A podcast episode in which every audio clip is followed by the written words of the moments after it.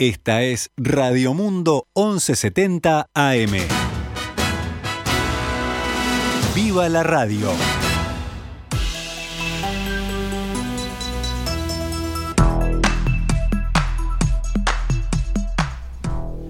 Doce horas 13 minutos. 14 minutos ahora, damos comienzo a una nueva edición de Noticias al Mediodía. Hoy jueves 24 de marzo del año 2022.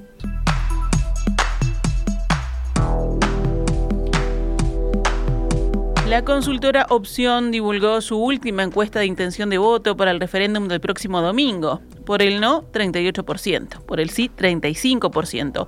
Voto en blanco tuvo un 1%, indecisos 22%, anulado 2% y no irá a votar otro 2%.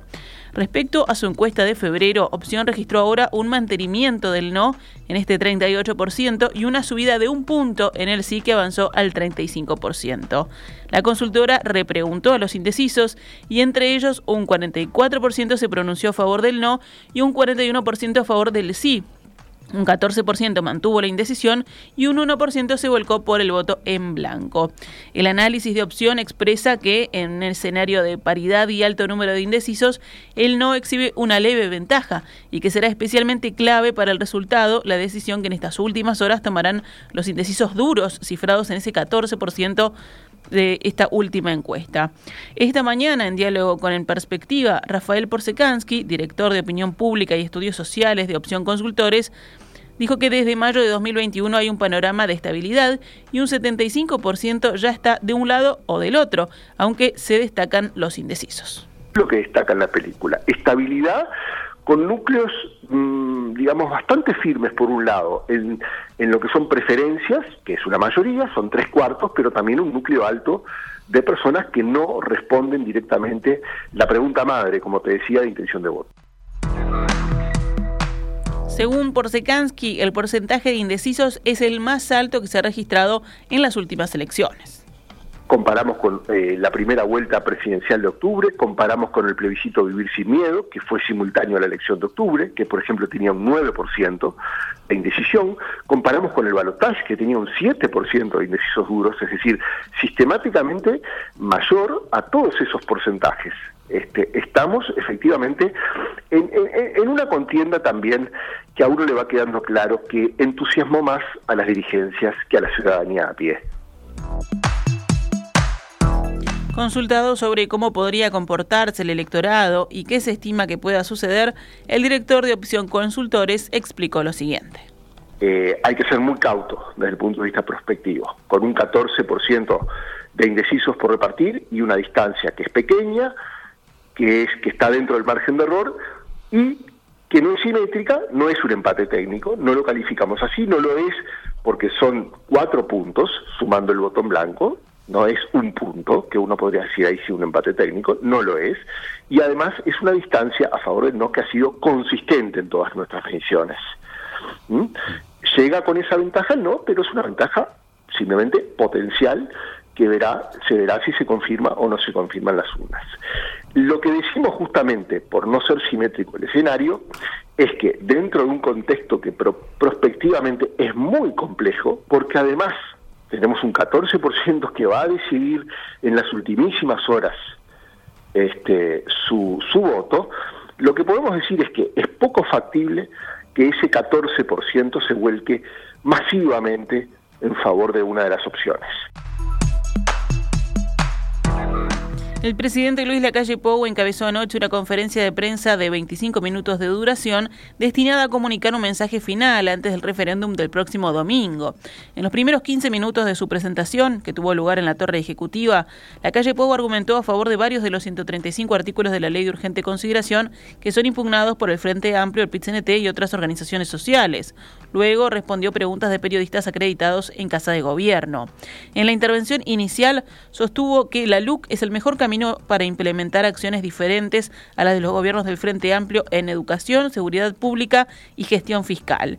Según la calle, para su administración, los artículos sometidos a referéndum son una herramienta importantísima en la que está concentrada buena parte del programa de la coalición multicolor. No es lo mismo gobernar con estos artículos que sin ellos, agregó. Ante una consulta sobre la atención que dio la ciudadanía al referéndum. La calle Pou manifestó su confianza en que una parte de la población, que aún no se pronunció en las encuestas, se incline el domingo por el no.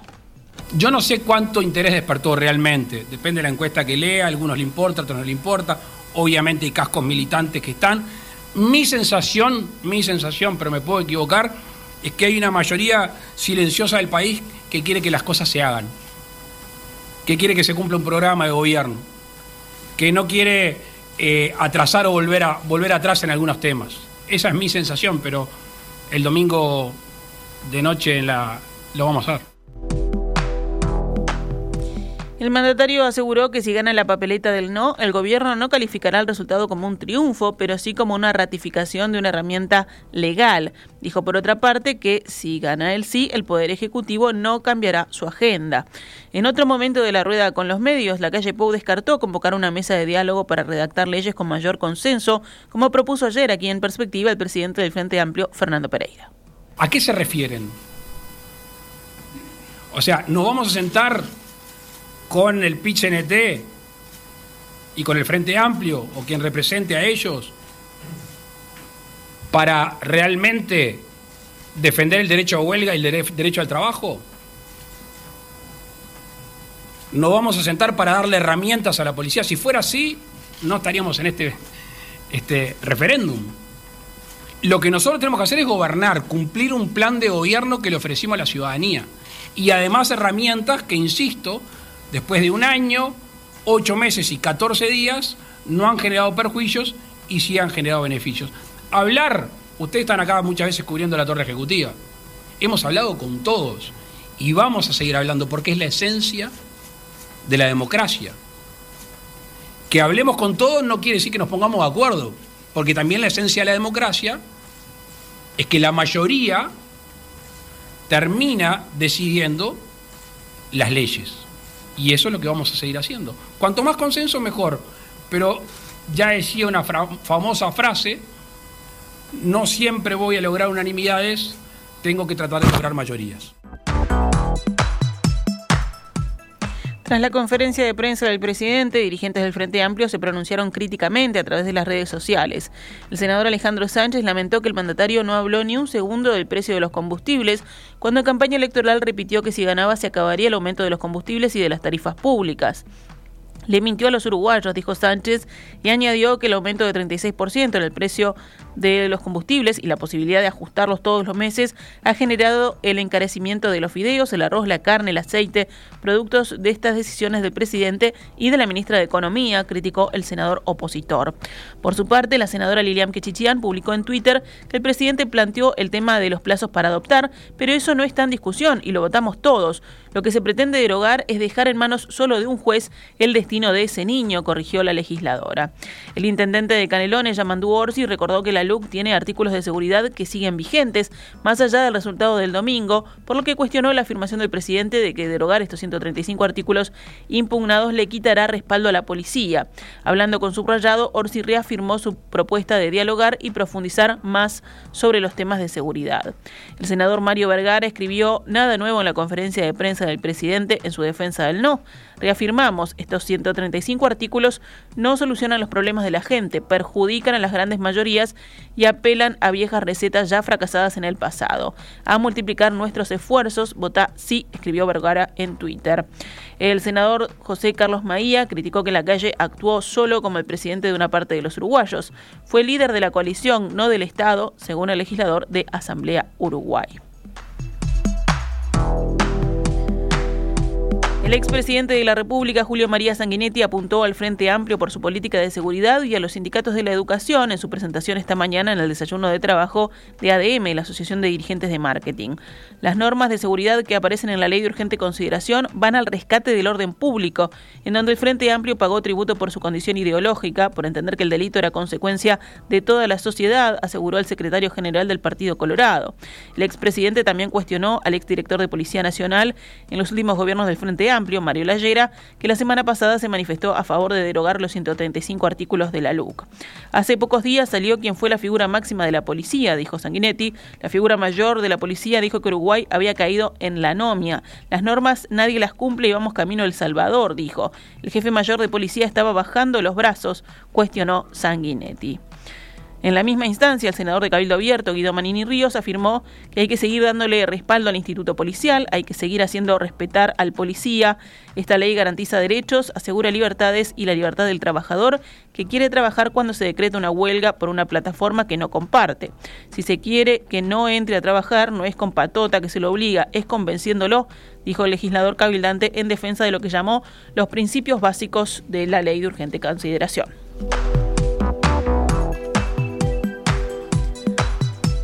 La Asociación Uruguaya de Fútbol ordenó que esta noche, para el partido por eliminatorias entre Uruguay y Perú, no se podrá ingresar al Estadio Centenario portando vestimenta y carteles con contenido político.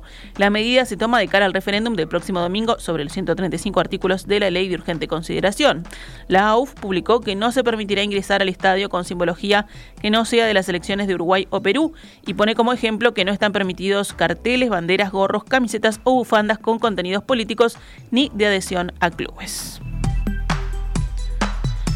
Vamos con más titulares del panorama nacional. En este caso hablamos de economía. La economía uruguaya creció 4,4% en 2021, solo una décima por debajo de lo previsto por el gobierno. Este resultado se da luego de la caída que había sufrido en 2020 de 5,9% del Producto Bruto Interno a raíz de la crisis provocada por la pandemia. Según el informe de cuentas nacionales publicado este miércoles por el Banco Central, en el cuarto trimestre de 2021, PBI registró un incremento del 5,9% en términos interanuales. En tanto, en términos desestacionalizados, la actividad económica aumentó 2% respecto al trimestre inmediato anterior. En 2021 hubo un crecimiento generalizado de todas las actividades debido en gran medida a las menores restricciones de movilidad asociadas a la emergencia sanitaria, la reapertura de fronteras y la recuperación de la demanda externa a nivel mundial, según destaca este informe del Banco Central del Uruguay. Hablamos de la emergencia sanitaria, es casi un hecho que a partir de abril Uruguay dejará de solicitar un resultado negativo de COVID-19 mediante un test de antígenos o PCR para ingresar al país, según informa el país a través de fuentes del gobierno. La medida llega menos de un mes después de que se emitiera un decreto que permite el ingreso con un test rápido de antígenos y quitó la obligación de una prueba PCR a pesar de que tiene una efectividad menor. Actualmente el Ministerio de Salud Pública analiza una serie de datos específicos de la pandemia que marcan la tendencia a la baja y el próximo jueves 31 de marzo se reunirán los técnicos de la cartera en conjunto con los jerarcas para dar el visto bueno a la resolución. Hace algunas semanas el ministro de Salud, Daniel Salinas, dijo que hacia finales de marzo o principios de abril la ola de Omicron estaría amainando, lo que permitiría seguir avanzando sobre la primera semana de abril en las actividades en los ambientes cerrados, en la educación y también en cuanto a las condiciones de ingreso al. Incluso el presidente Luis Lacalle Pou dijo que Uruguay hoy va en camino a ir aflojando un poco las medidas sanitarias. En principio, la flexibilización de las medidas solamente incluirá la realización del hisopado previo al ingreso, que hoy es obligatorio, pero seguirá siendo necesario presentar el certificado de vacunación contra COVID-19 en el caso de los ciudadanos extranjeros. La Intendencia de Montevideo y la Universidad de la República continúan con la campaña de vacunación contra COVID-19 en coordinación con el Ministerio de Salud Pública y la Comisión Honoraria para la Lucha Antituberculosa y Enfermedades Prevalentes. Hoy y mañana se están realizando jornadas de vacunación contra COVID-19 en la explanada de la Facultad de Derecho de la Universidad de la República desde las 9 y media de la mañana y hasta las 16 y 30. Para acceder a primeras, segundas o terceras dosis de la vacuna Pfizer es requisito presentar la cédula de identidad y ser mayor de 12 años. Las personas van a ser vacunadas por orden de llegada y no es necesario agendarse. A fines de marzo y durante abril, estas jornadas de vacunación se extenderán a otras facultades.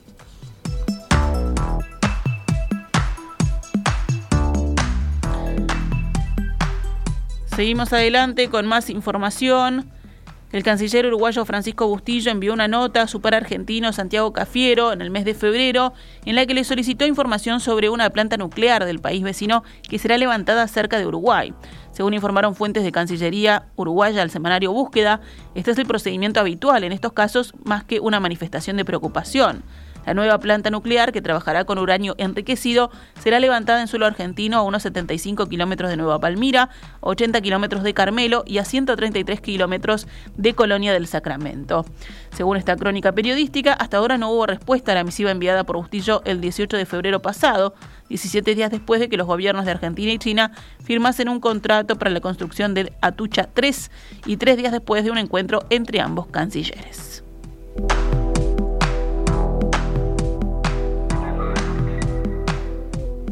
Desde que se aplica la portabilidad numérica, el precio de algunos contratos mensuales de telefonía celular ha bajado un promedio de 10%, según informó la URSEC, la Unidad Reguladora de Servicios de Comunicación. La URSEC publicó un informe con un análisis comparativo con los datos de precios y rendimientos antes y después de la implementación de la portabilidad numérica. Aclara que tuvo en cuenta planes de telefonía móvil de los tres operadores de telefonía celular que se ofrecen a un precio mensual entre los 940 y 1.300 pesos y con un rendimiento de 10 GB a 40 GB. Se compararon los planes vigentes en el mes de diciembre de 2021, previo a la implementación de la portabilidad, con los precios y prestaciones de los planes vigentes y publicados por los operadores en sus sitios web institucionales en este mes de marzo. Según informa la URSEC, se verifica descenso en el precio promedio mensual del contrato en el orden del 10% a precios corrientes y 5 de consideración de la inflación. Cerramos el panorama nacional con otras noticias. Dos hombres fueron asesinados en la madrugada de este jueves en Casaballe. Uno de los fallecidos era el hijo de Mónica Sosa, la líder del clan criminal Los Chingas. Según informa Telemundo, sobre la hora 3 y cuarto ingresó un llamado al servicio de emergencias 911 informando que en Aparicio Sarabia y San Martín había dos hombres heridos por arma de fuego, por lo que enviaron móviles al lugar. En el pasaje 305, efectivos policiales confirmaron lo narrado y solicitaron una emergencia médica para el domicilio donde fueron encontradas las víctimas. Ambos tenían 19 años y varias indagatorias en su haber. En 2017, la banda Los Chingas expulsó a más de 100 personas de sus viviendas en Los Palomares y ha sido objeto de distintos operativos policiales.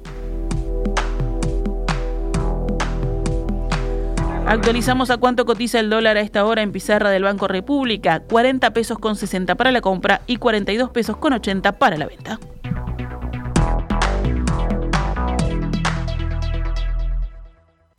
Esta es Radio Mundo 1170 AM. ¡Viva la radio! 12 horas 34 minutos, vamos rápidamente al panorama internacional. Los líderes de la Organización del Tratado del Atlántico Norte, la OTAN, iniciaron hoy una cumbre en Bruselas con la intención de reforzar su apoyo logístico a las fuerzas ucranianas para elevar así el costo para Rusia por su invasión en Ucrania. El primer ministro británico Boris Johnson afirmó que el presidente ruso Vladimir Putin cruzó la línea roja hacia la barbarie. Por su parte, la primera ministra de Estonia formuló un llamado para que la Alianza Militar Transatlántica redoble sus esfuerzos para contener la ofensiva militar rusa en territorio ucraniano. Putin no puede ganar esta guerra, es necesario contener a este criminal de guerra, añadió. La cumbre de la OTAN cuenta con la participación del presidente de Estados Unidos, Joe Biden. El presidente ucraniano, Volodymyr Zelensky, también participó de la cumbre mediante videoconferencia, pese a que el país no pertenece a la alianza militar. Allí Zelensky acusó a Rusia de utilizar bombas de fósforo en sus ataques a objetivos en territorio ucraniano a un mes del inicio de las hostilidades en ese país. Esta mañana hubo dos bombas de fósforo, nuevamente han muerto adultos y niños, acusó Zelensky. Justamente en Ucrania, al menos seis civiles murieron y 15 resultaron heridos en un bombardeo ruso en la ciudad de Kharkov, según indicó el gobernador regional en la aplicación Telegram. Según las informaciones preliminares, seis civiles murieron y 15 resultaron heridos y fueron hospitalizados, explicó el jerarca. Eh, avisando que el bombardeo ocurrió cerca de una oficina de correos en cuyas inmediaciones las personas recibían ayuda humanitaria. Rusia acusó esta mañana a Polonia de lanzar una peligrosa escalada en la región después de la expulsión de 45 diplomáticos rusos acusados de espionaje. Varsovia llevó a cabo una peligrosa escalada en la región, guiada no por sus intereses nacionales, sino por los principios de la OTAN basados en una clara rusofobia elevada a política oficial, dijo el Ministerio de Exteriores ruso en un comunicado prometiendo una respuesta que hará pensar a los provocadores polacos y se notará, afirmó. El ministro del Interior polaco anunció ayer que Polonia expulsará a 45 espías rusos que se hacían pasar por diplomáticos en el contexto de la ofensiva rusa en Ucrania, que como decíamos empezó hace un mes, justamente hoy. Esta decisión es una medida deliberada para destruir las relaciones ruso-polacas de una vez por todas, según el Ministerio de Exteriores ruso. Las expulsiones anunciadas por Polonia son similares a las medidas que adoptaron el pasado viernes Lituania, Letonia y Estonia, declarando persona non grata a 10 diplomáticos rusos en solidaridad con Ucrania. Bulgaria también expulsó al mismo número de miembros del personal de la embajada rusa. Bueno, y en deportes todos expectantes por lo que será el partido de esta noche. Uruguay jugará esta noche en el Estadio Centenario de Montevideo su penúltimo partido de eliminatorias por el Mundial de Qatar 2022. Los celestes tienen chance de clasificación directa hoy mismo, pero para ello deben vencer a Perú y además Chile, que juega a la misma hora, no debe ganarle a Brasil. Hoy se van a disputar cuatro de los cinco partidos de la fecha, todos comienzan a las 20 y 30 horas. Uruguay-Perú, Brasil-Chile, Colombia-Bolivia y Paraguay-Ecuador. Mañana viernes jugarán Argentina-Venezuela también a las 20 y 30 horas. Bueno, recordemos, Brasil y Argentina ya están clasificados, mientras que Paraguay y Venezuela están eliminados. Ecuador y Uruguay están en zona de clasificación directa, pero quedan 6 puntos en disputa y los celestes tienen uno de ventaja sobre Perú y 3 sobre Chile. Precisamente Chile será rival y locatario ante Uruguay en la última fecha el próximo martes.